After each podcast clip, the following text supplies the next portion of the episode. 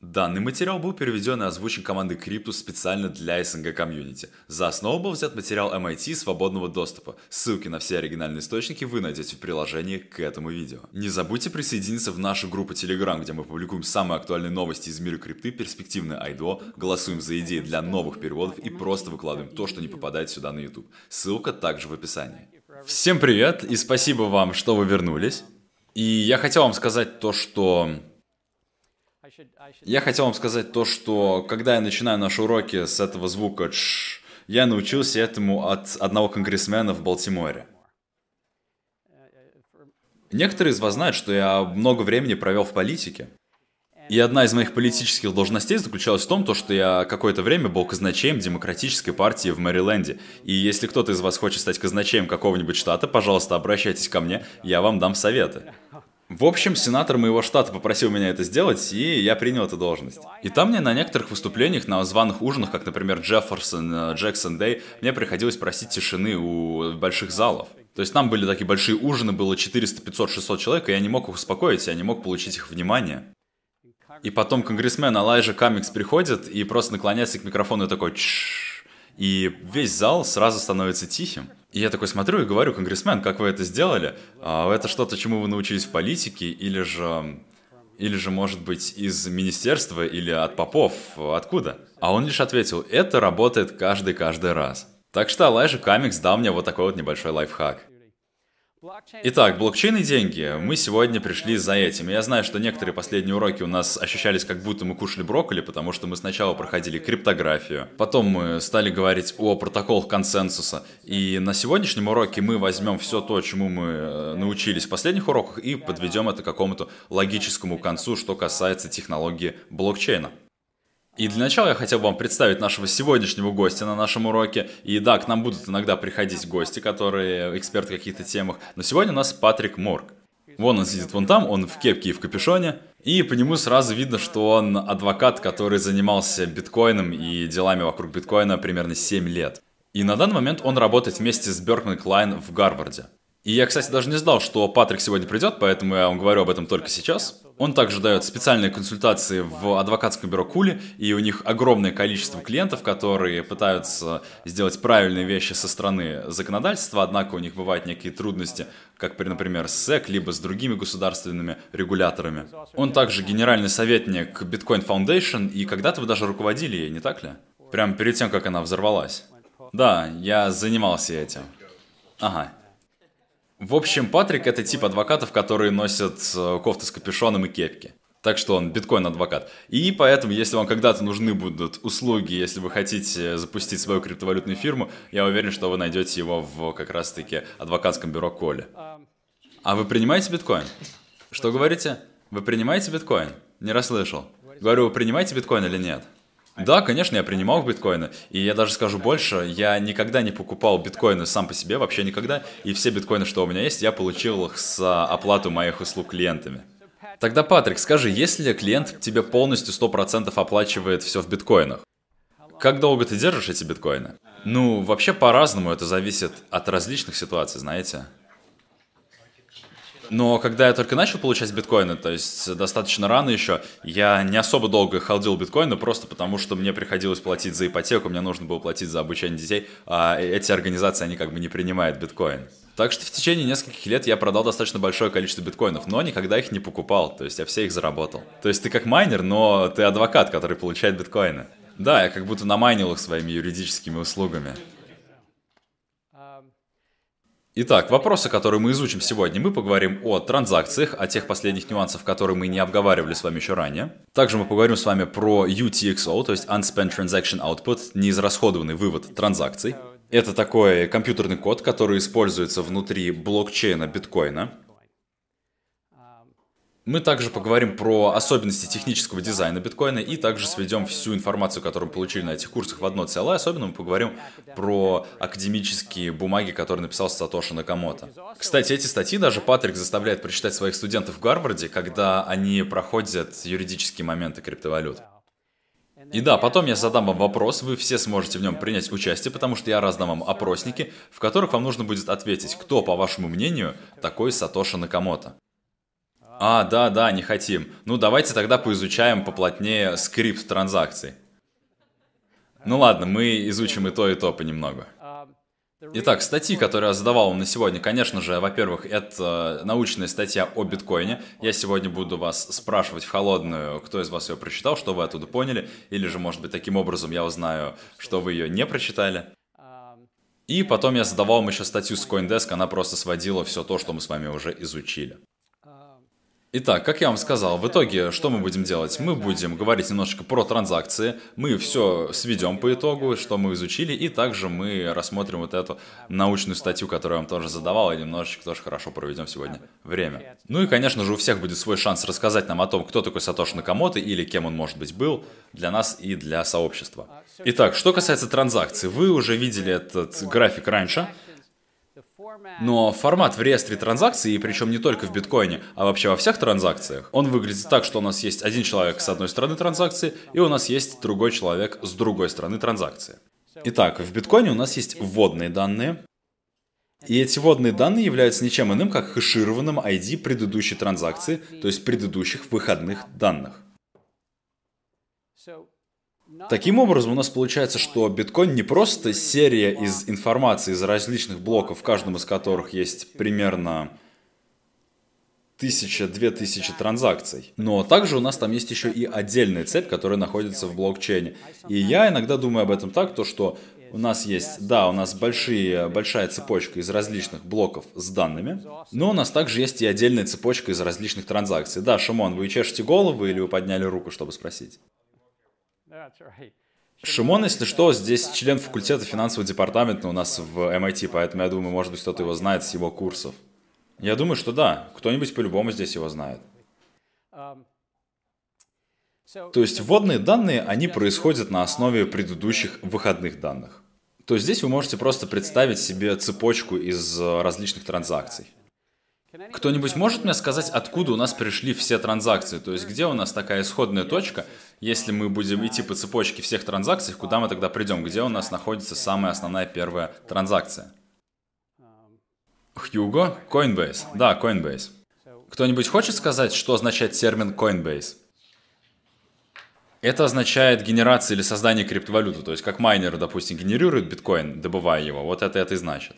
Да, все верно. То есть это означает создание свежего начеканенного биткоина. То есть не то, как Патрик получает свои биткоины, продавая свои услуги адвоката, а скорее как майнеры получают биткоины в процессе как раз майнинга. То есть майнеры тоже получают свои транзакции. Изначально в 2009 году они получали по 50 биткоинов. Сейчас они получают уже всего лишь 12,5 биткоинов за блок. И скоро вознаграждение станет уже 6 биткоинов и 1 четвертая биткоина. И вот эта транзакция, вот это вознаграждение будет все время падать наполовину, все время уменьшаться и уменьшаться и уменьшаться, пока вот это вознаграждение, Coinbase вознаграждение не упадет практически в ноль. Но каждую транзакцию можно отследить до какой-нибудь первоначальной, изначальной Coinbase транзакции. То есть, будь это Coinbase на 50 биткоинов, на 25, на 12,5, неважно.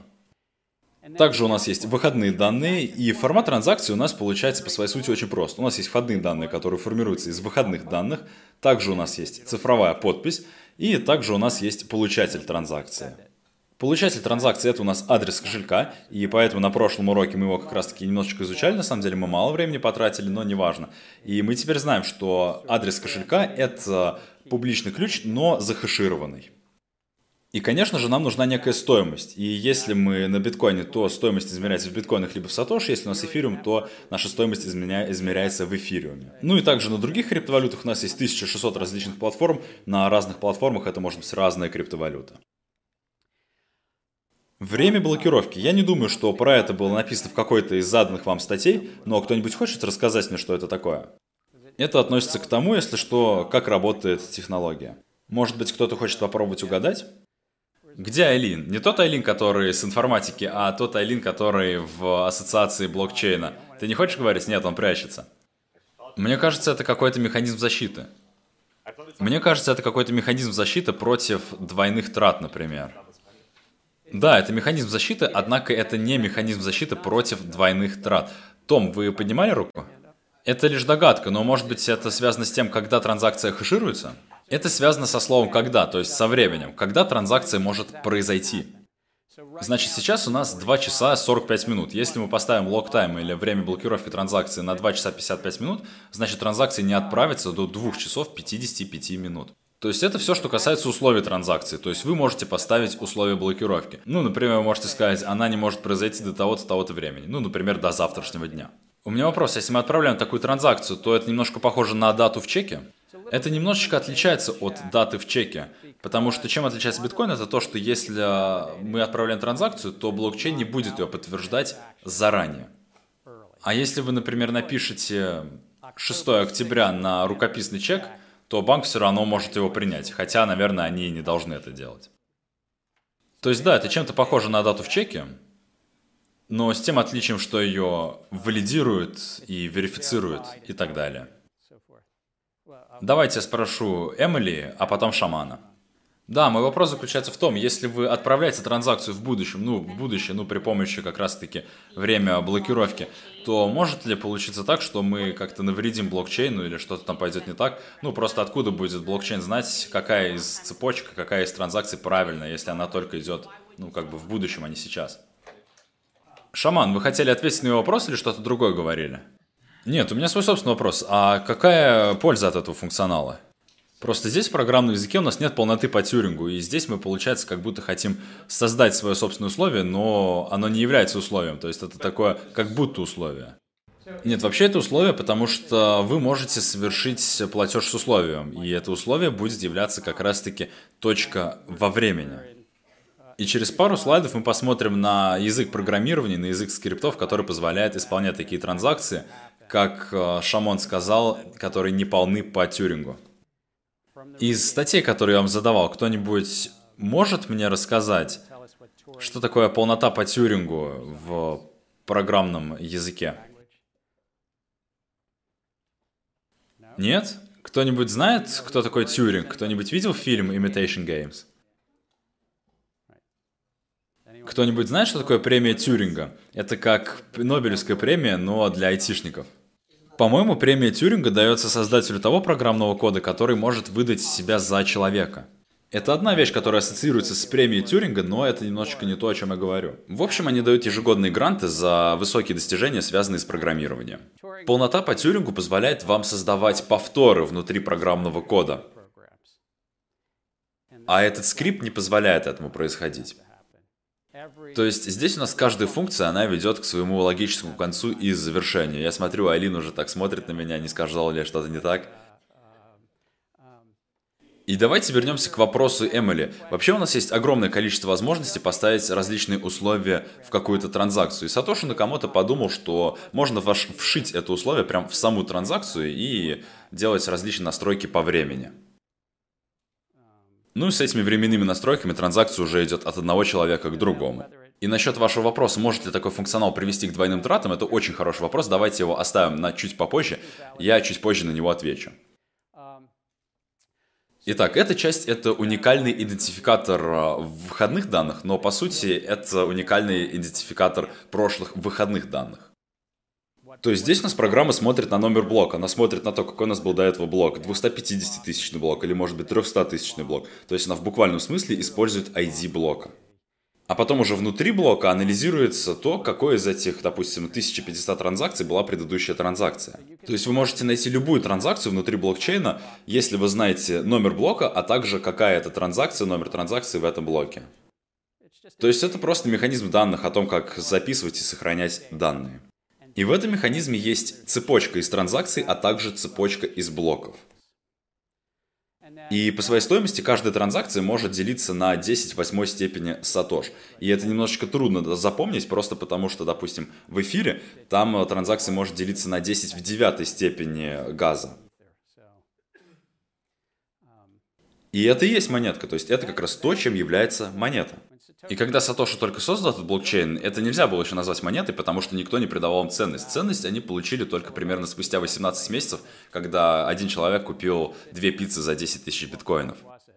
Или же тогда, когда кто-то создал первую, первую биржу, криптобиржу, для того, чтобы обмениваться различными криптовалютами.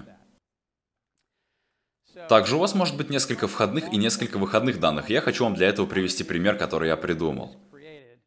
Представим, что я хочу отправить биткоины двум различным людям, и, конечно же, для этого мне самому нужны биткоины. Это значит, кто-то был должен их мне ранее отправить, и, конечно же, факт отправки сохраняется в виде вводных данных на блокчейне. То есть, например, ID транзакции 6, индекс 3, это не обязательно должен быть ID транзакции 6, это может быть также и 300 тысяч. И суть заключается в том, то, что условно мне нужно 10 биткоинов, для этого я нахожу, ну, скажем, 3 транзакции, в которых есть в общей сложности эти 10 биткоинов. И мне нужно отправить 6 биткоинов, ну, давайте скажем, например, Аманде. Смотрите, это нравится. И потому что Джеймс здесь тоже сидит спереди, я отправлю ему еще 3 биткоина. И я буду отправлять биткоины не на имя Джеймса и на имя Аманды, а буду использовать, конечно же, их адреса кошельков. То есть биткоин за место того, чтобы быть базой данных аккаунтов, где вы, допустим, как в Банке Америки, ну, условно, вы хотите отправить кому-то 10 долларов, Система у них в таком случае проверяет просто, что на вашем аккаунте есть больше 10 долларов. В биткоине же нам нужно найти выходные данные предыдущих транзакций, которые в общей сложности суммируются на ту сумму, которую я хочу отправить из моего кошелька. Ну, например, 6 биткоинов Аманде и 3 биткоина Джеймсу. На самом деле неправда, я тебе не отправлю 6 биткоинов Аманда. Итак, сколько будет 10 минус 9? Один. О, спасибо, это было очень трудно.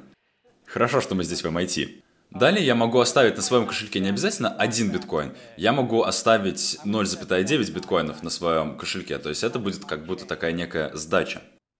Получается, что транзакции в биткоине могут быть либо равны тому, что мы уже получали, то есть выходные данные будут равны входным данным, то есть, например, я могу отправить либо еще один биткоин, либо оставить его себе, либо я могу отправить меньше одного биткоина, а остаток отдать как повышенную комиссию для майнеров. То есть я мог бы перевести кому-то 0,9 биткоинов и 0,1 биткоина отдать майнерам. И это было бы достаточно много, кстати. Сколько это было бы? Примерно 640 долларов.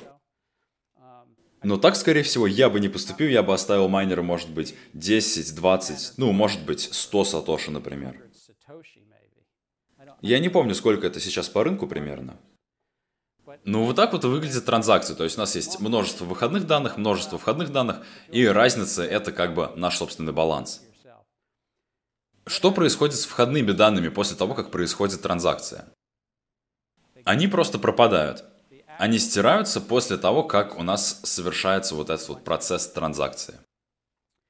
Поэтому входные данные всегда должны быть равны выходным данным, когда транзакция валидируется. Одно из условий валидации это, например, то, что у нас проходит время блокировки, то есть нам нужно подождать это необходимое время. Другой момент, который нужен для того, чтобы валидация у нас прошла успешно, это то, что входные данные, они либо равны, либо больше выходным данным. Если это не так, то транзакция не будет валидирована.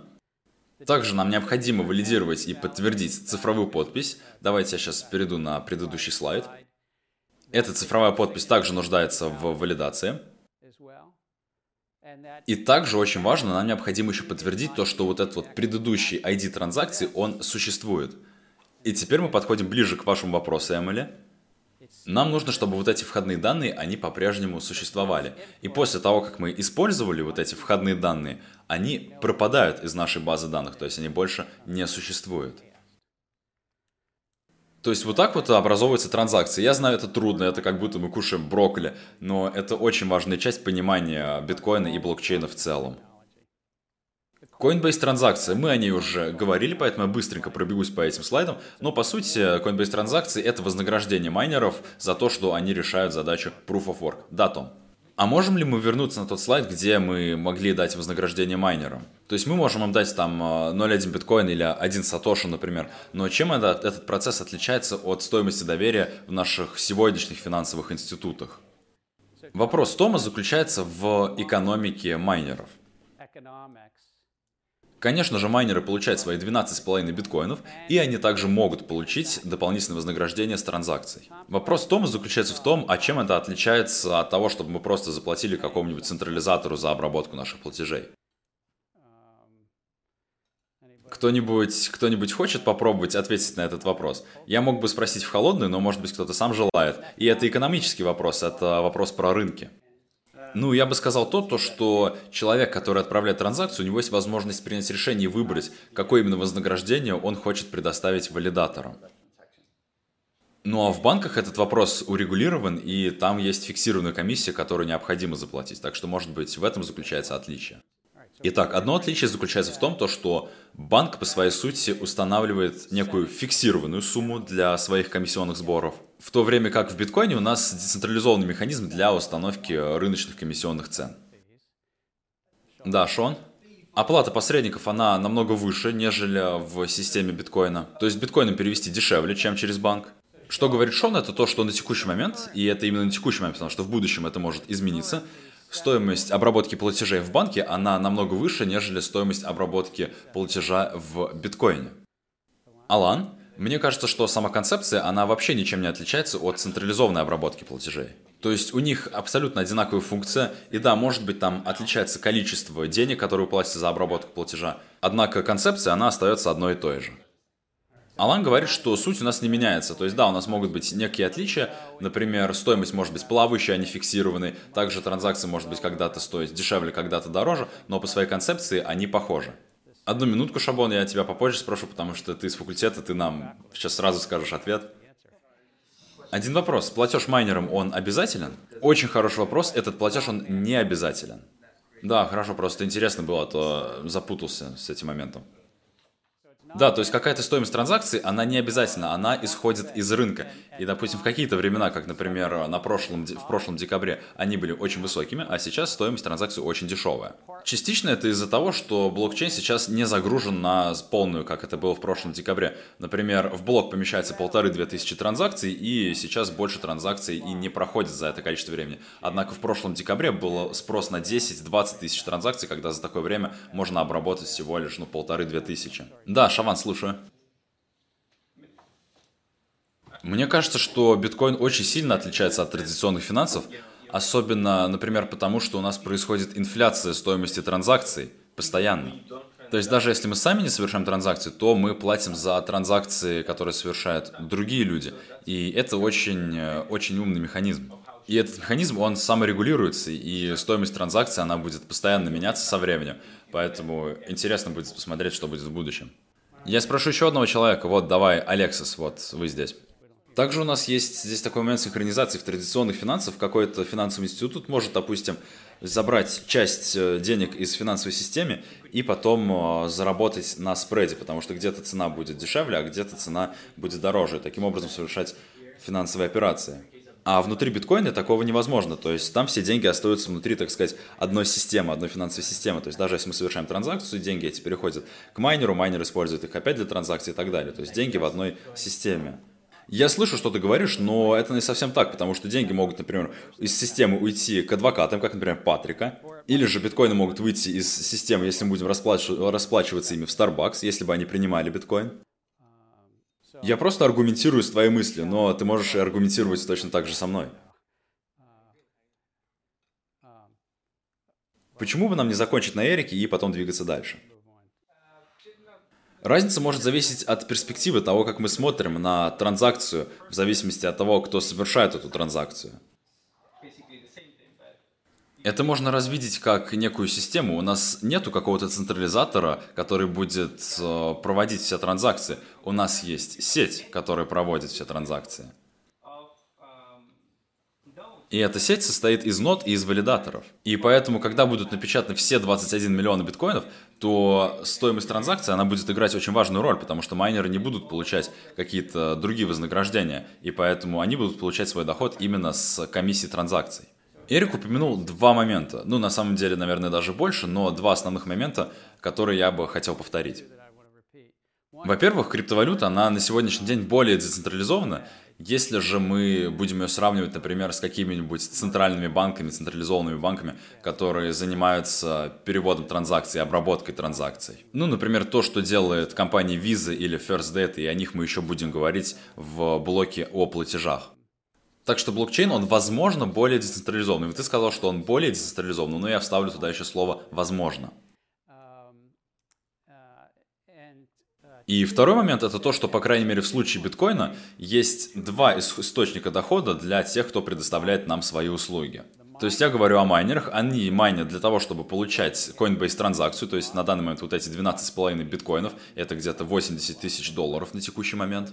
И также у нас есть еще второй момент, который состоит из комиссии, который платит человек, который совершает транзакцию. И это вознаграждение, оно должно будет постепенно расти, потому что у нас будет все меньше и меньше биткоинов выдаваться. То есть, например, нам дадут один биткоин в Coinbase транзакции или вообще почти 0 биткоинов в Coinbase транзакции. Тогда, естественно, майнеры должны с чего-то другого зарабатывать, и это будут комиссии с обычных транзакций. Экономики других криптовалют, не биткоина, а именно других криптовалют, они смоделированы все по-разному. Некоторые больше ориентируются на комиссии, а некоторые больше моделируются на вознаграждение майнеров Coinbase транзакций. Экономика в большинстве валют отличается. И Сатоши Накамото, кем бы он или она не был, или же они, если это была группа людей, им пришлось, им пришлось продумать большое количество экономических сценариев. Этот сценарий прожил уже более 10 лет, но это не значит то, что это самый лучший из них, но это рабочий сценарий. Том, вы смотрите очень скептично. Походу, для меня настал тот момент, когда я на 12 часов погружусь в блокчейн, как вы говорили нам ранее. Значит, ты практически готов попасть в кроличью нору. Может быть, да, может быть. Небольшая пауза. Еще раз хотел бы вам напомнить про нашу группу в Телеграме, где вы можете найти актуальные новости из мира крипты, перспективные проекты и гемы, проголосовать за идеи для новых переводов и просто найти то, чего нет на ютубе. Ссылка в описании, присоединяйтесь, мы создаем топовую русскоязычную крипто-комьюнити, и для нас это очень важно. Ну а мы продолжаем. Итак, Coinbase транзакции. Мы о ней уже много говорили, и вознаграждение майнеров, оно уменьшается в два раза каждые 210 тысяч блоков, по крайней мере, в биткоине. Очень важный момент, который прописал Сатош Накамото, это то, что свое вознаграждение с Coinbase транзакции нельзя использовать на протяжении 100 блоков. То есть вознаграждение майнера, оно как бы заморожено или неактивно на протяжении 100 блоков. Я знаю две причины, почему это так, но, может быть, кто-то из вас э, может придумать еще и другие причины. Кто-нибудь хочет попробовать угадать или подумать, почему это так сделано? Может быть, потому что майнер может попробовать намайнить неверный блок, то есть он может сжульничать, и тогда он получит биткоины, и он сразу сможет потратить эти биткоины, и это будет плохо. Да, этот вопрос очень давно уже поднимался и в ранней литературе, и также в блогах, посвященные биткоину. То есть вопрос заключался в том, как долго блок должен находиться в цепочке для того, чтобы все действительно согласились с тем, что это консенсус. Мы бы могли бы выбрать 5 блоков, 10 блоков, 20 блоков, неважно, но Сатоши выбрал 100 блоков, он решил использовать такое число, это хорошее число. Он решил, что этого вполне достаточно для того, чтобы убедиться в правильности блоков, и по времени это где-то 1000 минут. Джеймс, а можно ли как-то повысить скорость создания блоков, то есть создавать новые блоки, забирать награду, создавать новые блоки, опять забирать награду и так далее? Джеймс спрашивает, можно ли как-то обмануть систему и ускоренно майнить, тратить, майнить, тратить, майнить, тратить. Нет. Тогда награда уменьшится. Что говорите о Вива? Тогда награда со временем уменьшится. Да, но на это нужно 200 тысяч блоков. Но если подключится намного больше майнеров, то блоки будут создаваться быстрее. В некотором смысле, даже если майнеры это и делают, и делали бы, им все равно пришлось бы ждать 100 блоков. Это как раз и хотел сделать Сатоши, то есть в любом случае, что бы вы ни делали, вам все равно нужно подождать 100 блоков. То есть после 100 блоков с огромнейшей долей вероятности уже все майнеры бы признали этот блок. Исключением могла бы стать следующая ситуация. И да, Патрик, вас здесь не было, но студенты спрашивали такой вопрос на прошлом уроке. Если бы страна, как Китай, отключила бы свою сеть интернета от всего мира, и в таком случае китайцы начали бы валидировать одни блоки, а весь мир другие блоки, то в теории за эти 100 блоков или за эти 1000 минут майнеры бы поняли, что есть какая-то проблема с системой. Но если бы они этого бы не поняли, то у нас могла бы возникнуть уже вот такая ситуация с тем вопросом, который нам задавал Джеймс. По крайней мере, так было бы в теории. Coinbase транзакции также всегда самые первые транзакции вот в этом древе Меркеля, о котором мы ранее говорили. Это очень техническая информация, но, грубо говоря, все это древо исходит как раз-таки из Coinbase транзакции. То есть все сжатие данных как раз происходит на ее основе. И вот вам небольшой интересный факт. Можно добавить 100 байтов производных данных в Coinbase транзакцию. Вы можете сказать, зачем ты нам вообще это все говоришь? А я вам отвечу, что это просто такое небольшое интересное место, где креативные люди могут что-то туда добавить. Кто-то отправляет туда артистические какие-нибудь креативные картинки, кто-то отправляет там секретные сообщения. Все это происходит в Coinbase транзакции. Есть даже такая небольшая сборка всего того, что майнеры когда-либо написали в Coinbase транзакции. Это я рассказываю для тех, кому такие моменты были бы интересны. В самом первом генезис блоке, который был на блокчейне биткоин, было следующее предложение. Это заголовок из газеты Times. 3 января 2009 года. Канцлер в шаге от прощения второй финансовой помощи для банков. То есть это заголовок из газеты Times, который Сатоши Накамото вставил в самый первый блок в Coinbase транзакцию. То есть это такое небольшое интересное место для майнеров, где они могут вместе общаться и друг с другом коммуницировать. Ты, кстати, когда-нибудь получал оттуда какое-нибудь сообщение? Не то, чтобы я знал, не то, чтобы ты знал. Ну да, но я знаю, о чем ты говоришь. Есть, например, один майнер, который любит добавлять католические катехизисы в каждый блок. Да, правда, по одному небольшому катехизису. У него просто есть свой собственный небольшой майнинг пул, поэтому он может это делать. Ну да, он может это делать. А он тебе, кстати, тоже в биткоине платит? А, нет, это вообще не мои клиенты. А, не твои клиенты, хорошо. Итак, это все попадает в такую базу данных, которая называется неизрасходованные выходные данные транзакций. Важно то, что они именно неизрасходованы. Если их расходуют, они сжигаются. То есть биткоин-транзакции, которые еще не были потрачены, они как раз попадают в эту категорию. Ну и вы, собственно, можете воспользоваться балансами этих транзакций. И такую систему создали, потому что таким образом система просто работает быстрее. Потому что нам не нужно отматывать весь блокчейн назад и смотреть, где какие балансы, мы просто видим в отдельной базе данных, кто сколько денег может потратить. И здесь у нас есть такая небольшая, очень интересная, по моему мнению, ирония. Когда Сатоши построил биткоин, и даже на протяжении всех дальнейших 16 версий блокчейна, блокчейн же он обновлялся, и над ним трудятся до сих пор разработчики, которые обновляют его систему, так вот, вот этот вот список неизрасходных транзакций, он хранился не на блокчейне самого биткоина, а в другой базе данных, которая называется LevelDB Database. Те из вас, кто разбирается в информатике лучше меня, они сразу, наверное, могут назвать все плюсы и минусы базы данных LevelDB. Но то, что я вижу, это то, что даже внутри самых популярных используемых э, в самой популярной используемой центральной базе для данных блокчейна биткоина разработчик, и сейчас разработчики все равно используют не блокчейн, не централизацию, а все равно какую-то более стабильную систему базы данных. Я не говорю, что это плохо, это просто то решение, которое решили принять разработчики, которые являются частью этого продукта. То есть, по сути, у нас внутри блокчейна есть база данных, которая не является, так сказать, частью самого этого блокчейна. Айлин, ты хотел что-то... Нет? То есть это очень интересный иронический момент, потому что здесь мы видим, что Сатоши хотел технически и экономически просто сделать э, хорошее платежное средство. Он не пытался поместить просто все на блокчейн просто ради того, чтобы все хранилось на блокчейне. Вот здесь вы сейчас можете увидеть количество или размер неизрасходованных транзакций. По-моему, это где-то 50 либо 60 миллионов. Когда-то этот показатель был ранее выше, то есть э, более 60 миллионов, и это, кстати, измеряется не в биткоинах, потому что биткоинов пока что всего у нас 17 миллионов. То есть здесь можно провести некую среднюю и сказать то, что в каждой транзакции переводится менее одного биткоина в среднем. И недавно даже проводили некие опросы и исследования, и выяснилось, что половина из этих 54 миллионов транзакций, они такие маленькие, то что эти транзакции называются пылью. Там перечисляется так мало сатош, что иногда даже невыгодно платить комиссию за такие транзакции. Если такие транзакции сложить, то они получат стоимость менее полпроцента от общих биткоинов, и поэтому они называются просто пылью. И поэтому может быть так, что 27 миллионов транзакций из этих 54 миллионов неиспользованных транзакций, их никогда не используют, просто потому что это экономически невыгодно. Это похоже на копейки, которые лежат в вашем шкафчике, которые просто там валяются, и вы их не тратите. И здесь очень похожая ситуация. Да, Хьюго? Да, мне кажется, у меня есть вопрос, связанный с этим. Ну, может быть, эти транзакции невыгодны сейчас, но, возможно, они станут выгоднее в будущем. Ну, по аналогии, может быть, как будто наши копейки эти тоже в будущем подорожают, и они будут стоить уже дороже. Что Хьюго говорит, это то, что вот эти вот копейки в вашем шкафчике, они могут когда-то стоить намного дороже. То, с чем я сравниваю как раз-таки пыль биткоина.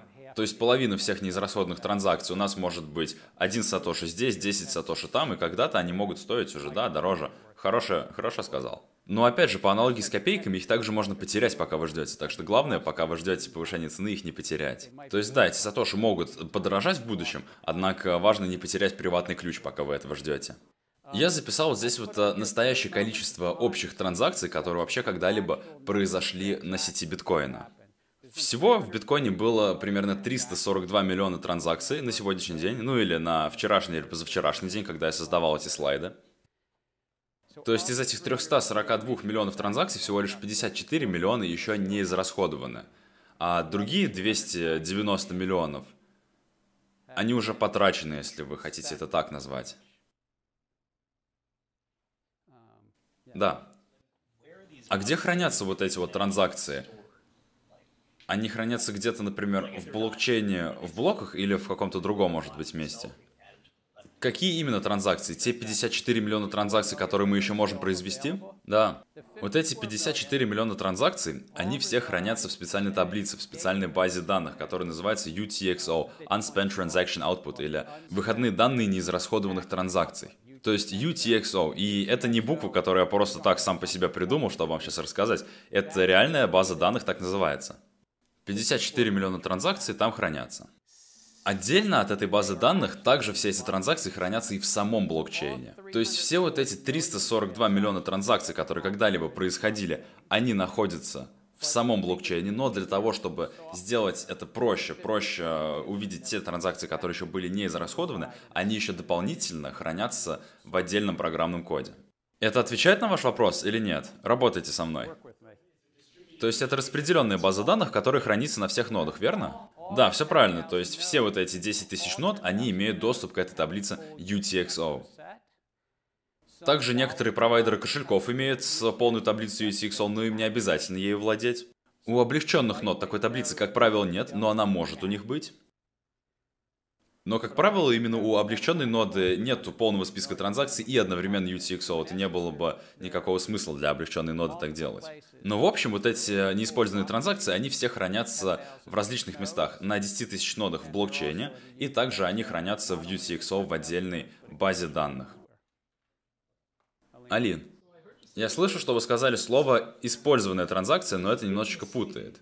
Потому что транзакция может быть использована и израсходованная, и может быть не использованная и не израсходованная. Например, в транзакции может быть двое выходных данных, и одни из них будут потрачены уже будущей транзакции, а другие нет. Поэтому очень путает, когда вы говорите использованная транзакция, потому что это работает только в том случае, если там были только одни вводные данные, которые истратили. Да, хочу просто объяснить это все упрощенно. Я говорю то, что из 340 миллионов транзакций, которые когда, когда-либо были, 290 миллионов из них, они, они имеют выходные данные, которые использовали. То есть, что именно вы имеете в виду? Потому что транзакции могут иметь n количество а, выходных данных, но только количество k из них было потрачено. Я хочу сказать то, что всего было 340 миллионов транзакций, если я правильно нашел эти данные, и я тоже человек, поэтому я мог где-то ошибиться. Но если я все сделал правильно, то всего в прошлом было 340 миллионов выходных данных транзакций, и из них 290 миллионов они были израсходованы. А, ну выходные данные транзакции, да, тогда он так и стоит говорить, потому что они отличаются от просто транзакций. Да, но так было проще объяснить. Ну да, и мне кажется, что дополнение Алина, она оно достаточно аккуратно. Просто важно, чтобы люди понимали, что есть разница между транзакцией и выходными данными транзакций. По своей сути, что говорит Алина, это то, что на данный момент существует 54 миллиона выходных данных транзакций. Они как раз и находятся в UTXO, где и сказано выходные данные транзакций. Но раньше, в прошлом, было еще 290 миллионов других выходных данных, которые уже были израсходованы. Всем понятно? Итак, у нас существует специальный язык скрипта. И я вам говорю, что не обязательно быть профессионалом в информатике, не нужно ходить на уроки информатики для того, чтобы участвовать в нашем курсе. Даже в моем случае я очень давно не программировал, когда я этим еще занимался, я программировал в Fortran и APL.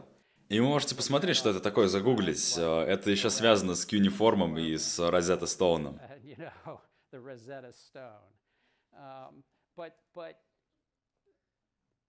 Но вы знаете, Сатоши Накамото, он все-таки решил добавить немножечко программирования в свой блокчейн.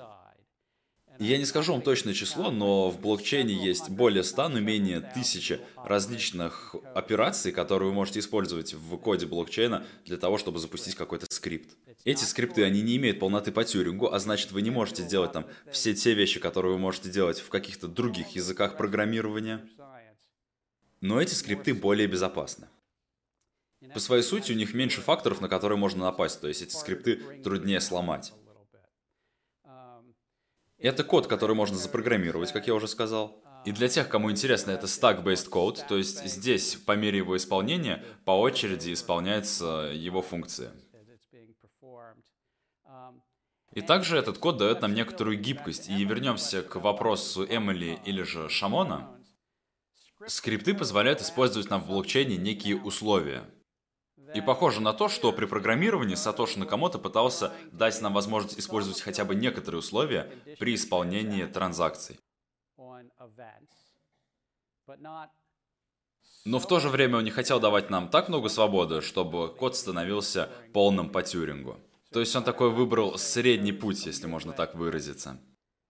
Конечно же, биткоин можно было бы создать и таким образом, как я считаю, его можно было бы создать таким образом, что мы вообще бы не использовали скриптование. То есть у нас были бы просто четкие прямые инструкции, которые просто бы гласили, что нам необходимо передвинуть эти выходные данные к этим входным данным. То есть Сатоши Накамото он создал возможность программного кода, но не слишком много. И это то, что я думаю об экономике и рынке самого биткоина. И в следующий вторник мы будем говорить уже о смарт-контрактах. И поверьте, есть определенная причина, почему я вас сейчас гружу всей этой информацией про полноту по Тюрингу и про скриптинг, потому что на следующей неделе мы будем говорить про смарт-контракты, и там это уже будет намного более актуально. И на самом деле это все, это та база, которую вам нужно знать. Вам не нужно знать больше о программировании информатики, чем вы знаете сейчас, если, конечно же, вы не хотите погрузиться вместе с Томом в эту крольчью нору, о которой мы только что говорили. Итак, всего есть четыре различных типов скриптов. Они, они на самом деле не называются типами скриптами, они называются другими словами, но вы об этих условных понятиях будете еще слышать и читать время от времени. Итак, давайте еще раз вспомним UTXO. Там э, находится 54 миллиона неиспользованных транзакций. есть очень хорошая документация академическая, которую я вам еще не задавал, которая в этом году была написана, и там был проведен подробный анализ транзакций в UTXO. Итак, вот из чего они состоят. 81% всех транзакций, они отправляются на хэш какого-то биткоин-адреса. 8-9 лет назад, когда Сатоши Накамото только создал блокчейн биткоина, это не была самая популярная операция. Но по своей сути она отправляет какие-то выходные данные на какой-нибудь хэш биткоин-адреса. Теперь давайте рассмотрим, куда идут 18%. И, кстати, вот этого блока 3-4 года вообще еще раньше не существовало. Но 18% транзакций идут в кондициональный скрипт, то есть в хэш кондиционального скрипта. И кондицией или же условием здесь даже является не только прохождение какого-то времени, о чем мы говорили ранее. Нет, там условие следующее. Вы получите эту транзакцию только после выполнения всех заданных условий.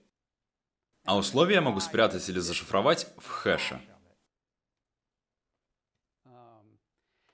И всего лишь 0,7%, а не даже 0,1% всех скриптов ведут туда, куда Сатоши изначально предполагал, они будут ввести 9 лет назад.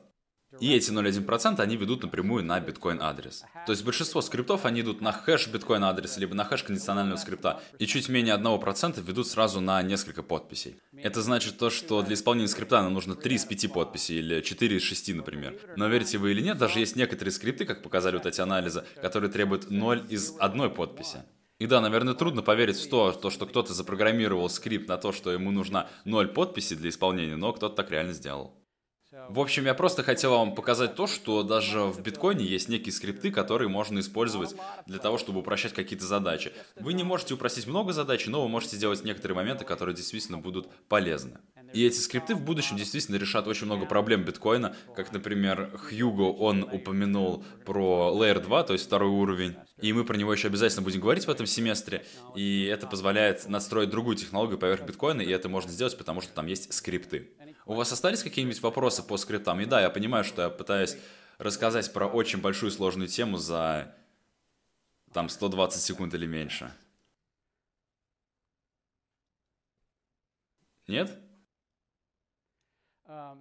Итак, давайте вернемся немножечко назад. Это просто будет повторение того, чего мы уже изучили. Вот мы здесь видим вот этот график, который мы много раз видели. Это просто куча блоков. Это как раз таки то, что такое блокчейн. И сегодня мы поняли, что, что под основным блокчейном у нас есть еще одна другая цепочка блоков. То есть у нас есть две цепочки блоков, это то, как я люблю об этом думать. В основной цепочке блоков в блокчейне где-то полмиллиона блоков, и под этими блоками у нас есть еще другая цепочка из транзакций. В эту цепочку входят 54 еще неиспользованных транзакций, выходных данных транзакций, и 290 миллионов выходных данных транзакций, которые уже были использованы. Но, в общем, под этими 500 тысячами блоками есть еще другая цепочка из 340 миллионов неиспользованных выходных данных транзакций, так сказать. То есть здесь у нас создается база данных, и биткоин по своей сути это база данных транзакций. В следующий вторник мы поговорим про базу данных балансов в эфириуме, в базе данных эфириума. То есть у нас бывают реестры с транзакциями, а бывают реестры с учетом балансов. Сатоши Накамото решил использовать именно транзакции. И по моему мнению, он решил так сделать, потому что здесь меньше факторов для атак или для взломов. И, наверное, такая форма чуть более безопасна, но я не уверен на 100%. И пока мы не отгадаем то, кто такой Сатоши Накамото, мы не будем знать ответа наверняка. Конечно же, у нас еще бывают и хэш-функции, о которых мы говорили, также цифровая подпись и протокол консенсуса. Я люблю представлять себе это в трех категориях. Неважно, сколько у меня времени, хочу ли это рассказать гостям на вечеринке или растянуть это все на три лекции. Во-первых, у нас здесь есть сама криптография. Мы о ней говорили уже на прошлой неделе. И если вы не можете это вспомнить, у нас существует всего два криптографических примитива. Это хэш-функции и цифровые подписи. Сколько примерно из вас думает, что они хотя бы чуть-чуть поняли, что такое хэш-функция? Понятно, то есть я потерял половину из вас. Ладно. Я могу что-то сделать для столика Лорен, потому что там вообще никто не поднял руку. И вот Лорен, рядом с Лорен, вы читаете Facebook или вы слушаете, что мы здесь обсуждаем? У вас открытый компьютер, как вас зовут? Я Мэтью. Мэтью. Ладно, тут причина может быть в том, что вы просто не слушали. Спасибо. Как мне объяснить им, что такое хэш-функция? Я ведь обещал всех вас поднатаскать. Никто за вашим столом даже примерно не понял, что такое хэш-функция, вы сказали. Как, как вас зовут? Я не хочу здесь никого засадить, я просто хочу с вами пообщаться, чтобы проработать этот момент, чтобы вы все поняли. Николас. Дайте мне опорную точку, откуда мне отталкиваться. Вы читали домашнее задание? Наверное, нет. Хорошо. Не-не, я читал. А, вы читали, окей. Хэш-функции вообще появились уже десятки лет назад, чтобы помочь в обработке базы данных. Иногда это называется регистрами, в этом процессе мы берем много данных и уменьшаем их. Сжимаем, уменьшаем. Иногда даже просто в цепочку цифр. Я себя представляю это иногда как почтовый индекс для информации. В Балтиморе, в Мэриленде у меня почтовый индекс 2108. Ну, по крайней мере, я вырос в индексе 2108. Это почтовый индекс моих родителей, я не буду говорить тот, который у меня сейчас. Ну, просто нас снимают на видео. Поэтому я думаю об этом немножечко в таком ключе. Хэш-функции, которые изначально вообще ничего не имели общего с биткоином, они просто были и собирали кучу данных э, в одну категорию. Но в процессе их использования они также стали использоваться для заключения каких-то обязательств. Да, ваше имя Дейна. Дейна? Дейна. Я не понимаю, что входит в хэш-функции, что оттуда выходит как хэш. Это я не понимаю. Входит туда любой набор данных. Сегодня это вообще может быть целый фильм. Это может быть картинка всех в этом классе. И изначально это в большей степени было различные численные значения и данные. И все это из-за того, что в компьютерных технологиях любые данные могут быть разбиты на более мелкие значения, и они состоят из серий из единиц и нулей.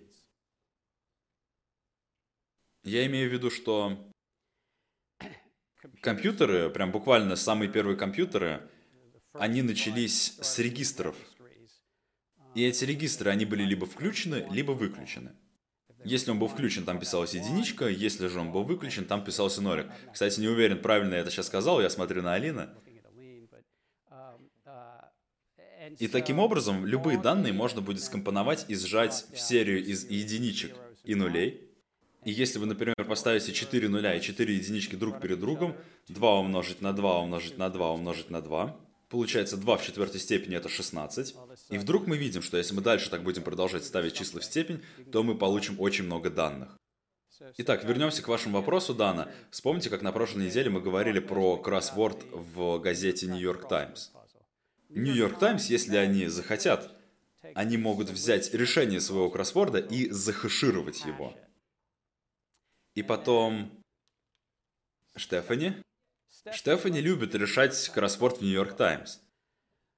И она хочет внезапно узнать, правильно ли она решила кроссворд в Нью-Йорк Таймс. И в таком случае газета может ей сказать, мы не дадим тебе напрямую ответы, но мы можем дать вам, вашему телефону, хэш, не сами ответы напрямую, а именно захешированный ответ.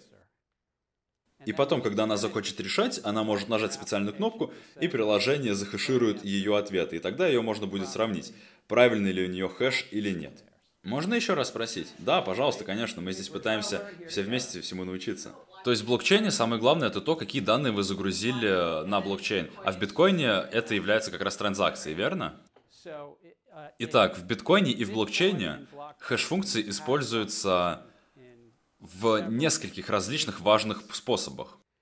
Все, что вы сказали, все это было правильным, кроме того момента, когда вы сказали «только». Потому что помимо этого хэш-функции используются прямо в, во всем процессе Proof of Work, Потому что хэш в цепочке блоков, он указывает с одного блока на другой. Ну, например, блок 3 указывает на блок 2, и у нас получается такая цепочка из хэшей. Также хэш-функция используется для сжатия кучи данных. Я называю это древо Меркла, но то, что она делает, это она берет 1500 или 2000 транзакций и всех сжимает их в один единый хэш. То есть все эти данные, они там хэшируются. Также блокчейн использует хэш-функции для хэширования биткоин-адреса. То есть хэш-функция — это как электричество, которое все эти детали объединяет. Хэш-функции, они, наверное, используются в шести или восьми местах в блокчейне, и некоторые из них я даже сам не знаю и не должен знать для понимания общей картины. Николас, как дела? Чуть получше понял? Да. Лорен, как дела? Поняла получше? Да. Мат, я все понял. Ты все понял? Не, я не все понял, но я очень близко к этому. Подойди ко мне после уроков или отправь письмо. Это gensler.mit.edu. Я здесь 4 дня в неделю. То, как я понял, как работают хэш-функции по-настоящему, это когда я увидел живую демонстрацию на специальном сайте. Этот сайт называется brainwallet.io, и там можно в реальном времени забить какой-то текст, и он сразу переведет его тебе в хэш. Окей, скажите, пожалуйста, еще раз название сайта, Бен. Это brainwallet.io. brainwallet.io. Это совет.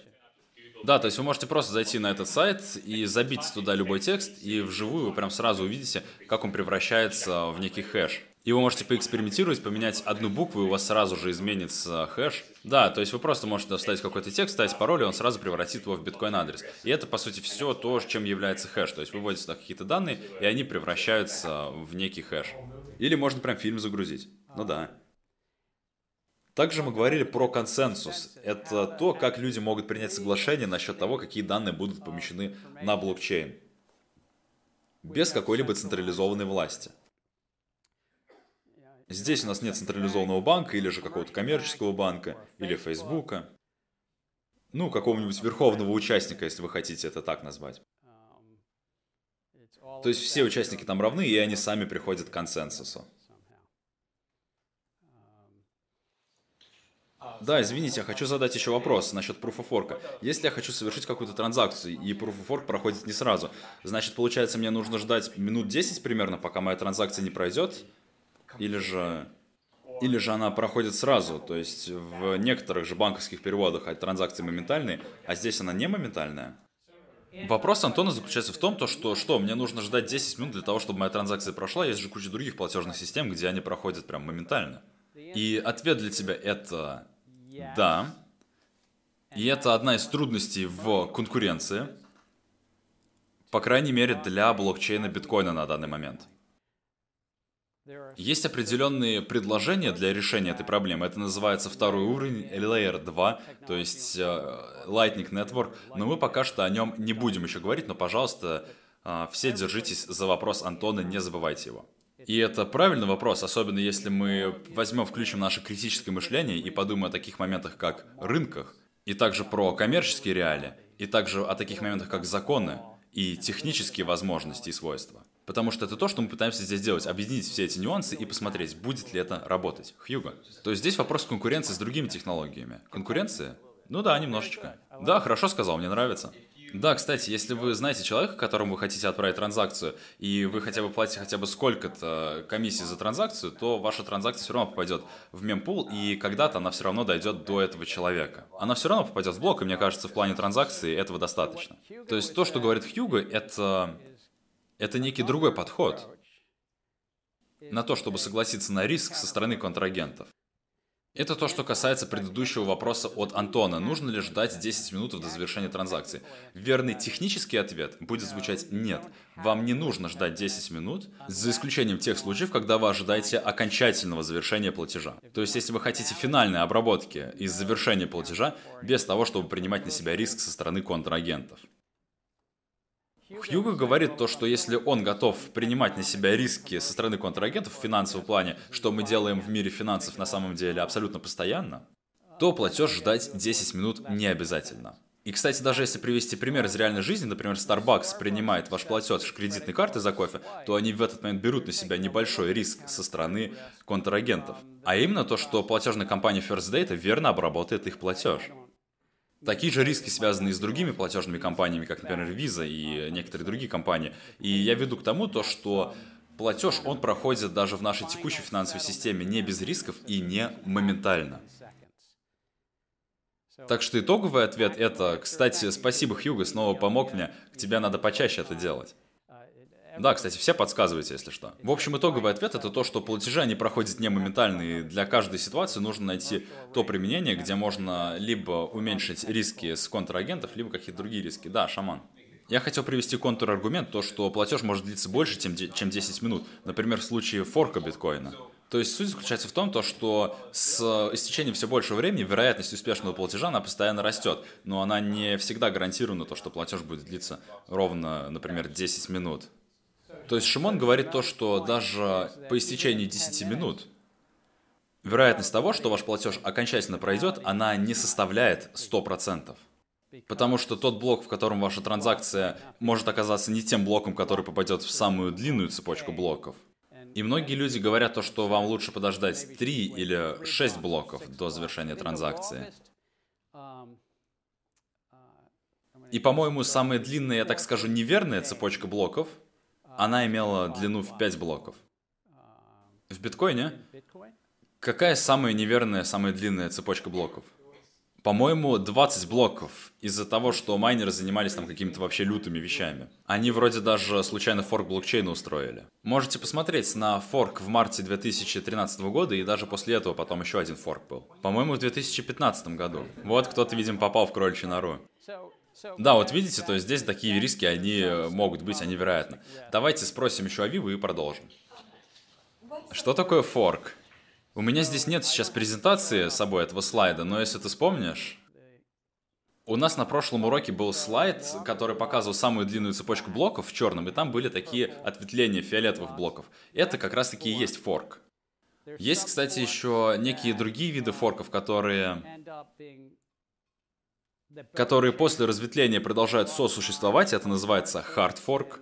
У нас есть так называемый биткоин и биткоин кэш, который в результате этого образовался. Но по большей части, как Алина уже сказала, вот эти вот форки, они просто не принимаются во внимание и не считаются. Извините, вон там сзади, напомните, пожалуйста, свое имя. Эрен, Эрен. Я не знаю, может быть, а, возможно, это неправильный момент, чтобы спросить вопрос, но я начинал путаться между различными технологиями и вопросами и теми вещами, которые нам необходимо знать. Я запуталась в технологии майнинга биткоина и просто совершении транзакций.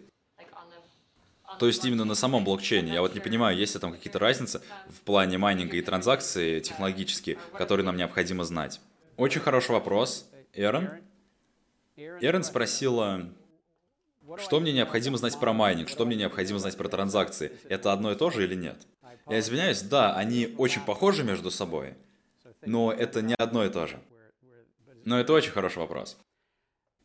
Сама суть майнинга — это то, что там создается структура вознаграждений, в которой не участвует какой-либо централизатор.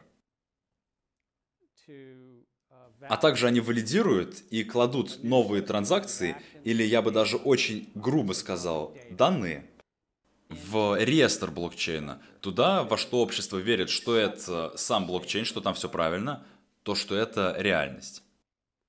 Вкратце, майнинг для этого и нужен, то есть он нужен именно для этого процесса, чтобы решить, кто может поставить следующий блок в блокчейне. Транзакции, они, конечно же, также вписываются в данные, но это не одно и то же. Майнинг — это очень критичная и важная часть, но это не единственная важная часть. В плане транзакций их нужно развить немножечко по-другому. Это некое другое поле, которое также происходит в блокчейне, и на текущий момент всего было уже 340 миллионов транзакций.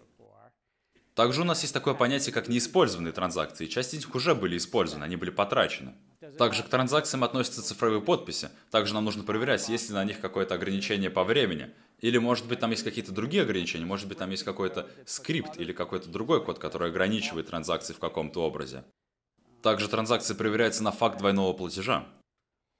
Жаль, что я не могу больше времени этому уделить. Это очень хороший вопрос. Эти два момента, они очень сильно пересекаются между собой. Но основная суть, которую нужно запомнить, это то, что майнинг, там было уже где-то 500 тысяч блоков, а транзакции там было где-то 340 миллионов транзакций. Так что в процессе транзакций происходят какие-то еще и другие вещи, нежели в майнинге. Надеюсь, это помогло вам. Келли? Раз уж мы уже заговорили про все эти технические нюансы и как они пересекаются, Часть моего вопроса была в том, какая часть блокчейна является, так сказать, новой в плане того, что изобрел Сатоши. Является ли нововведением то, что он объединил в себе все вот эти нюансы, или же, может, он изобрел какую-то новую вещь? Просто мы говорили про майнеров, про систему вознаграждения, также про решение проблемы с византийскими генералами, но я не совсем понимаю, а, что именно сделал Сатоши, то есть он просто все это объединил, все эти технологии между собой? Итак, вопрос Келли заключается в том, и это довольно, наверное, трудный вопрос для изучения, что нового изобрел Сатоши Накамото? Он просто объединил все ранние технологии? Или же здесь есть что-то еще? И мне кажется, что там есть одна другая вещь, а, которая... Гениальность может быть просто в том, чтобы объединять вещи. Это само по себе может быть очень гениально. Там же также есть еще часть, которая создает ценность в этой криптовалюте, то есть, может быть, это тоже к этому относится как-то. Ну да, то есть это создание структуры вознаграждения прямо там в системе, в блокчейне. Кто-то хочет что-то добавить? Дерек? Да, у меня вопрос. А как? У вас вопрос или у вас ответ на вопрос Келли? Не, у меня свой собственный вопрос. Ладно, тогда подождем чуть-чуть. Кто может нам помочь? Потому что вопрос Келли, он достаточно такой важный. Использовать Proof of Work как механизм для консенсуса – это как раз-таки то, что сделала Сатоши, и это как раз было его нововведение. Да, но нововведение в каком плане? Адам Бек, он же использовал уже часть этой технологии ранее в своем Hashcash, поэтому лишь использование полноценной этой технологии было нововведением. И мне кажется, что он был гением, потому что он все это вместе объединил и также использовал разработку Адама Бека Proof of Work. Причем таким образом, который действительно предотвращает двойные траты. Адам Бек вообще не концентрировался на вопрос с двойными тратами, он просто пытался решить проблему со спамом в имейлах. Кстати, это даже не сработало в итоге с имейлами. Да, то есть, как я тогда поняла, значит, именно объединение всех этих технологий было нововведением, потому что многие из этих технологий уже использовались ранее в другой форме. Да, и также здесь еще была адаптирована эта технология для того, чтобы решить проблему с двойными тратами. Патрик Мурк, как бы вы ответили на этот вопрос? И, кстати, этот человек, он э, часть Bitcoin Foundation, то есть интересно его послушать. Да, на самом деле я считаю, что то, что вы сейчас сказали, это абсолютно верно, потому что, как правило, когда меня спрашивают, а чем отличается биткоин от каких-то других прежних технологий, я обычно отвечаю консенсус Накамото. Потому что консенсус Накамото это как раз-таки та технология, которая всех объединяет, всех связывает и заставляет всех работать и выполнять майнеров свои задачи. То есть майнеры, они ставят новые блоки, они заполняют какие-то данные. И без какого-то механизма согласия между собой, потому что все майнеры, они одноранговые, здесь бы ничего не получилось. И это как раз то нововведение, которое создал Сатоши Накамото. И, по-моему, это ровно так и описано в тех документах про биткоин, которые писал Сатоши. Я также использую это описание для того, чтобы дать четкое определение слову биткоина, потому что этот термин, как вы еще узнаете, он очень заезженный и некоторыми неправильно. И для меня блокчейн — это некая технология, которая была рождена из консенсуса Накамото. Блокчейны сами по себе, они и до этого существовали уже десятки лет, как вы уже ранее описывали, то есть это не какая-то новая структура данных. Но использовать ее вместе с а, Накамото консенсусом — это как раз-таки то, что сделал Сатоши Накамото. То есть к этому мы, наверное, и будем постоянно возвращаться при ее определении. Все, спасибо, вот вам, пожалуйста, и разъяснение. Теперь вы знаете, что вы в классе, который приглашает гостей-спикеров. И да, я хотел бы еще кое-что добавить к этому моменту. И да, Дарик, я вижу, что у вас вопрос, но у нас осталось всего лишь 12 минут, поэтому пока что его оставим. На следующий вторник Лэри Лессинг, который иногда заглядывает в наш класс, он согласился со мной вместе провести следующую лекцию про смарт-контракты, то есть мы ее будем вести вместе. И дайте я вам расскажу пару, пару вещей про Лэри. Наверное, вы увидите здесь, как он на велосипеде катается до Гарварда и обратно, но он сам по себе он ученый. Он очень замечательный ученый. И несмотря на то, что он сейчас является профессором в Гарварде, они его, кстати, на самом деле выкрали из Стэнфорда, где он тоже был профессором. Но он написал о... Он очень много написал о... Кто-нибудь здесь фанат Вествинга? Телевизионный сериал Вествинг?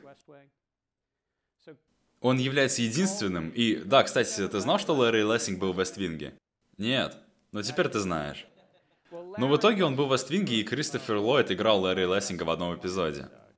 Но вы можете отмотать э, некоторые серии назад и посмотреть, вы там его сразу узнаете. И у него, у Лэри Лессинга, кстати, есть очень интересная история про то, как смотрел, как снимали этот сериал. В общем, Лэри, он профессор в области юриспруденции, он защищал здесь в суде у нас Джастиса Скалия, он также защищал Поснера или Познера а, в суде в Чикаго. Само собой, Лэри знает очень многое о контрактах и о договорах, поэтому он и согласился помочь на следующем уроке рассказать мне вам про смарт-контракты, и это будет следующий вторник. Осторожно, Патрик, может быть, тебя тоже пригласим однажды. Это, кстати, не будет класс, где у нас будет много лекций от гостей, однако чуть позже в этом семестре к нам придет Джефф Спрейкер. Это руководитель межконтинентальной биржи. Также он руководит Нью-Йоркской фондовой биржей, и, по-моему, он придет к нам 15 ноября. Так что я правда хочу, чтобы у нас было здесь много интересной информации на наших лекциях и так далее. Дерек, какой у вас был вопрос? А все, я уже понял все. Вы поняли, все отлично. И потом мы тоже прошли сегодня блок транзакций. Помните, хэш-функции и Нью-Йорк Таймс? Мы также немножечко потянули в плане знаний столик Лоренса. Да, все нормально сейчас? Хорошо. Моя цель не в том, чтобы кого-то пристыдить, когда я задаю какие-то сложные вопросы. Моя цель в том, чтобы пригласить во всех на это путешествие. Также моя цель заключается в том, чтобы у нас у всех была некая база знаний, потому что это все относится и связано с коммерческой частью, которую мы дальше будем изучать. Также мы говорили про временные отметки и про блоки. Про древо Меркела, которое не супер важная часть всего этого процесса, и, конечно же, про асимметричную криптографию. Одна из причин, по которой я повторяю все это каждый урок, это потому что я в политике узнал, что повторение это очень важная вещь. Но я также думаю, что повторение также важно и в академическом плане. И также, конечно же, мы изучили биткоин-адреса, и это просто такое завершение, чтобы вы не забыли, что это не то же самое, что и публичный ключ. Ну и, конечно же, мы изучили Proof of Work. И вернемся обратно к нашим вопросам. Про консенсус на кому-то, да, это все вот эти вещи, которые объединены, ну и, конечно же, скреплены Proof of Work и майнингом. И еще раз, чтобы вспомнить вопрос Эрен, да, Proof of Work и транзакции — это разные вещи, однако у них очень много общих точек соприкосновений. Ну и, конечно же, у криптовалюты у нас есть нативные валюты. И да, я исправил вот этот слайд на год 2140. Сеть — это тоже очень критический момент. И не стоит забывать, что у нас есть очень-очень большое количество участников сети. У нас есть десятки тысяч нод, у нас есть облегченные ноды, у нас есть майнеры и операторы майнинговых пулов, и у всех у них разные задачи. И если кто-то из вас хочет потом прийти ко мне после уроков и поговорить об этом или задать какие-то вопросы, пожалуйста, приходите. Если вы чего-то забыли или чего-то не понимаете, я рекомендую вам еще раз прочитать вот этот вот документ, потому что я его сам, наверное, читал где-то шесть раз, и каждый раз, когда я его читаю, я вспоминаю, блин, да, конечно же, вот как это работает. И оно действительно помогает мне понять и вспомнить причинно-следственную связь и как это все взаимосвязано. Это же не так, что Сатоши просто щелкнул пальцами и изобрел биткоин. Нет, он использовал очень много различных других наработок э, из прошлого, и про них не стоит забывать. И это вот такой небольшой график, на который я могу иногда посмотреть и вспомнить. А, да, вот же у нас есть временные отметки, вот у нас есть цифровая валюта, вот у нас есть майнинг. И благодаря этому мы понимаем, что от чего произошло. И, возможно, через 10 или больше лет какие-то другие люди будут использовать разработки Накамото просто, чтобы уже на них что-то надстраивать. Например, наши коллеги из инициативы цифровых валют этим занимаются, или же информатики, они смотрят, могут ли они настроить какую-то свою технологию поверх биткоина. И, возможно, таким образом вывести его на новый уровень. На данный момент, и вы это еще заметите в течение этого семестра, сейчас очень мало каких-либо использований этой технологии. Но, может быть, это все внезапно выстрелит со временем. Да, я не помню ваше имя, как вас зовут. Авива? Авива. Да, вон там еще другая индийская женщина. Другая Авива? Да, другая индийская женщина. Ну, из 100 человек вполне вероятно, что у нас может быть две Авивы. Да, даже две Авивы может быть из двух человек. Вообще, Прия. Что? Я Прия. А, блин, Прия, извини, пожалуйста. Спасибо. Я на самом деле сейчас думал о каком-нибудь сценарии использования для хэш-функций. Заменяет ли хэш-функция какие-то другие данные? Просто я почему спрашиваю? Из нас очень многие используют облако и хранят там какую-то информацию. Можно ли сжать вот эти данные, информацию в хэш-функцию и просто сохранить хэш-функцию в облаке? Очень хороший вопрос, я, наверное, кратко на него отвечу. И если бы вам дали выбор того, как хранить данные, вы могли бы использовать оба варианта. Давайте рассмотрим пример на блокчейне за место облака. Вы можете решить то, что вы будете сохранять в блокчейне только лишь хэши. А сама оригинальная большая картинка развернутая, она будет где-то в другом месте. Давайте скажем, что вы хотите захешировать прям большую базу данных, как, например, библиотеку. Что? Ну, например, библиотеку захешировать. Да, пускай библиотеку. Условно в этой библиотеке находится 100 тысяч книг. И что вы можете сделать? Вы можете захешировать просто все эти 100 тысяч книг и сохранить лишь хэш на блокчейне, а книги будут храниться где-то в другом месте. И таким образом у нас получится блокчейн, посвященный этим книгам. Как альтернативный вариант, вы можете просто оцифровать эти книги, как мне кажется, и тоже поместить их на блокчейн. Я вижу, кто-то там качает головой посередине. Кто это? А, это Алин из инициативы цифровых валют. То, как я это понимаю, ответ является нет. То есть вы можете хранить там хэш на блокчейне, но он не будет заменять данные. Владение хэшем означает лишь то, что вы можете просто перепроверить, правильные ли у вас вводные данные. Но то, что вы, опять же, держите хэш, это не значит, что вы владеете и самими данными. Да, Алин, но это такой двусторонний вопрос. То есть никогда нельзя избавляться от книги, от самой книги. Потому что хэши, они работают только в одну сторону. То есть вы не можете взять хэш и воссоздать из него книгу. Вы не можете взять хэш и воссоздать из него кроссворд New York Times. Но вам не обязательно сохранять все эти данные в одном и том же месте.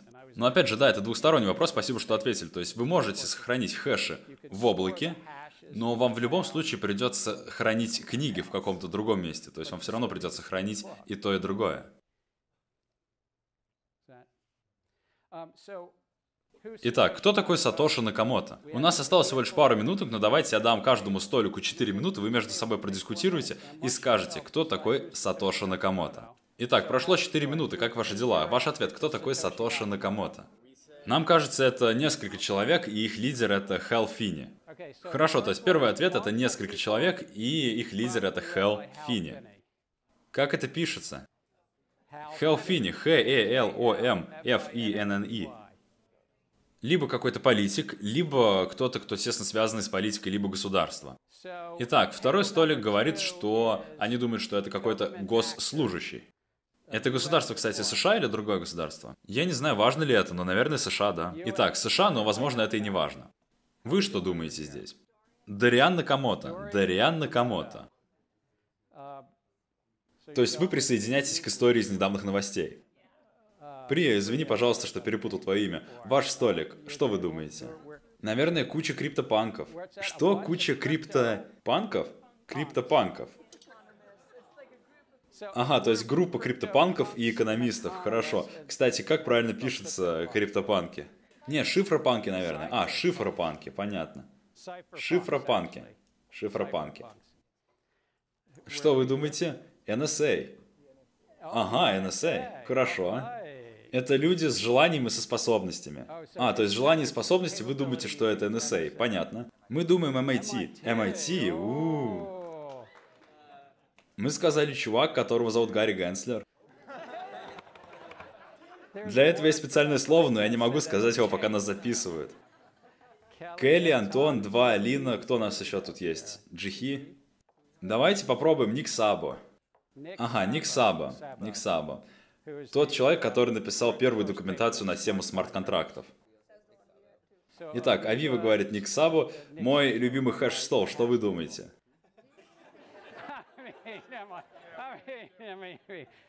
Кого вы выбрали? Вообще-то мы выбрали того же самого. Да, мы тоже выбрали Ника. Ага, еще один стол за Ник Саба, то есть можете еще одну галочку рядом с Ником поставить. Что вы думаете? Мы тоже выбрали вас, Гэри. Не, ну давайте. Хорошо, мы думаем, что это Крэг Райт. Крэг Райт? Тот австралиец? Ого-го-го-го. Стол Патрика Мурка будет последний. Что здесь? Билл Беличек. Что говорите? Билл Беличек. А, Билл Беличек. Алан Гринспен. Алан Гринспен. Алан Гринспен. На самом деле я его знаю, и он очень талантированный, но однако... Однако я сомневаюсь, что это был он. Здесь? Кто у нас тут? Опять я? Да. Не, на самом деле Кента. Кто? Кента. Кента, меня так зовут. Не, ну а кто изобрел? А, погоди, ты говоришь, что это ты изобрел биткоин? Все понятно, хорошо. Не, ну серьезно, стол, кто изобрел? Ну, мы думаем, что тоже Ник Сейба. Ага, еще один голос за Ника. Хорошо, кто-нибудь хочет привести догадки, почему это была NSA, то есть Агентство национальной безопасности? А, блин, Патрик Мур. Кстати, да, извините, Столик, что вы думаете? Ну да, как я уже сказал, во-первых, я точно не знаю. Да ну, правда что ли? Да, но даже если бы я знал, я бы просто сказал тоже, что я не знаю. Но я думаю, этот человек очень хотел, чтобы вы не нашли и сделать все, чтобы запутать следы и не выдать себя. Поэтому я думаю, это можно предположить, что это худший вариант из тех, что придет нам в голову. Понятно, то есть даже если бы ты знал, ты бы сказал, что ты не знаешь. Дерек, что думаете вы? Я думаю, что это Крэг Райт. Крэг Райт.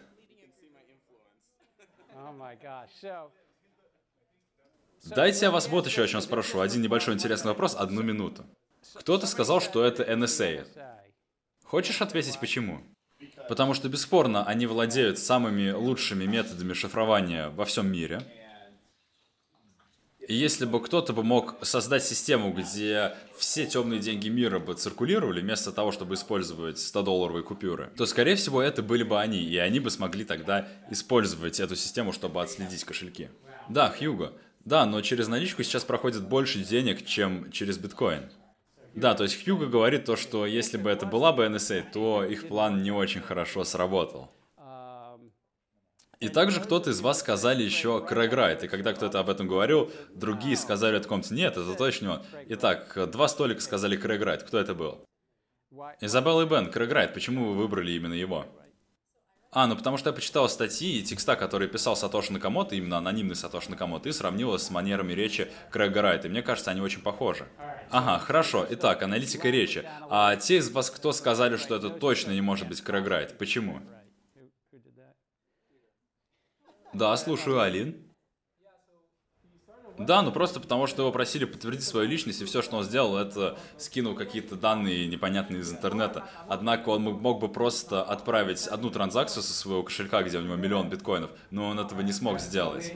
Итак, Алин говорит то, что он не прошел тест, он не смог отправить монетки, которые лежат на кошельке с 2009 года. Три столика выбрали Ника Сабу. Почему вы выбрали именно его? Кто-нибудь с трех столиков хочет сказать?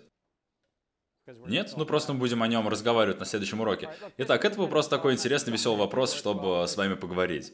Единственный человек в комнате, который действительно знает, кто такой Сатоши Накамото, он нам, к сожалению, этого не скажет. Но если вы придумаете, всегда к нам приходите. Но это уже все. Большое спасибо, что вы пришли. Увидимся во вторник. И не забывайте, что Лэри Лессинг нам придет на следующем уроке, поэтому сделайте домашние задания.